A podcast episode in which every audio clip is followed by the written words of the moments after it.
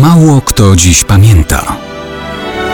Datownik historyczny prezentuje Maciej Korkuć.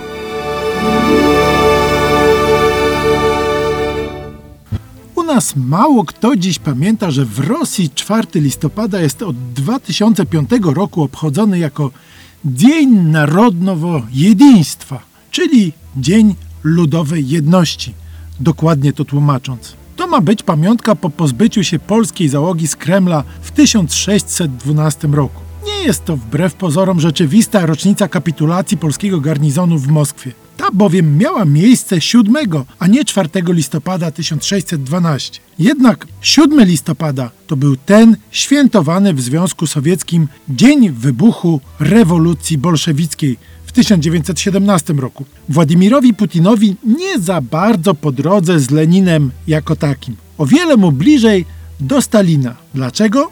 No cóż, Lenin swoją rewolucją rozsadził państwo rosyjskie, doprowadził do destrukcji imperium carów. Stalin za to to ten, który imperium sowieckie koniec końców uczynił światowym supermocarstwem po II wojnie światowej. To, że Stalin był bolszewikiem, który szedł na szczyty władzy u boku Lenina, mało ważne. Tu przecież nie chodzi ani o fakty, ani o spójność wydarzeń, ani o prawdę historyczną. Lenina nie da się ożenić z carem Mikołajem II i jego poprzednikami, a Stalina tak czy siak próbują wpisać w cykl rozwoju wielkiego imperialnego państwa rosyjskiego. Dlatego, żeby nieco zmniejszyć bezpośrednie kalendarzowe skojarzenie z rewolucją Lenina, przeniesiono dzień owego narodowego jedynstwa na 4 listopada. Co tego dnia stało się w 1612 roku? Moskale zdobyli jedynie Kitaj-Gorod, czyli dzisiejszą centralną dzielnicę rządową w Moskwie. Putin w ten sposób